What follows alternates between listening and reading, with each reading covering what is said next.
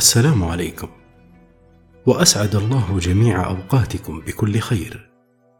تم الانتهاء ولله الحمد من الموسم الأول من مختصر البداية والنهاية لابن كثير. عام كامل من العمل، إن أصبت فمن الله، وإن أخطأت فمن نفسي والشيطان. لا يسعني في نهاية هذا الموسم إلا أن أشكر كل من دعم البودكاست بمتابعة أو ثناء أو انتقاد أو تعليق أو ملاحظة.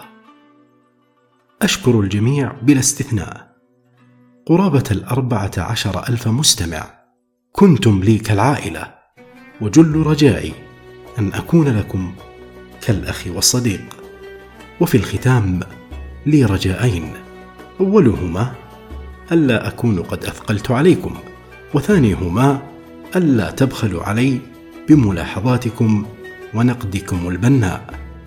تقبلوا تحيتي، وألقاكم قريبا في الموسم الثاني من هذه السلسلة.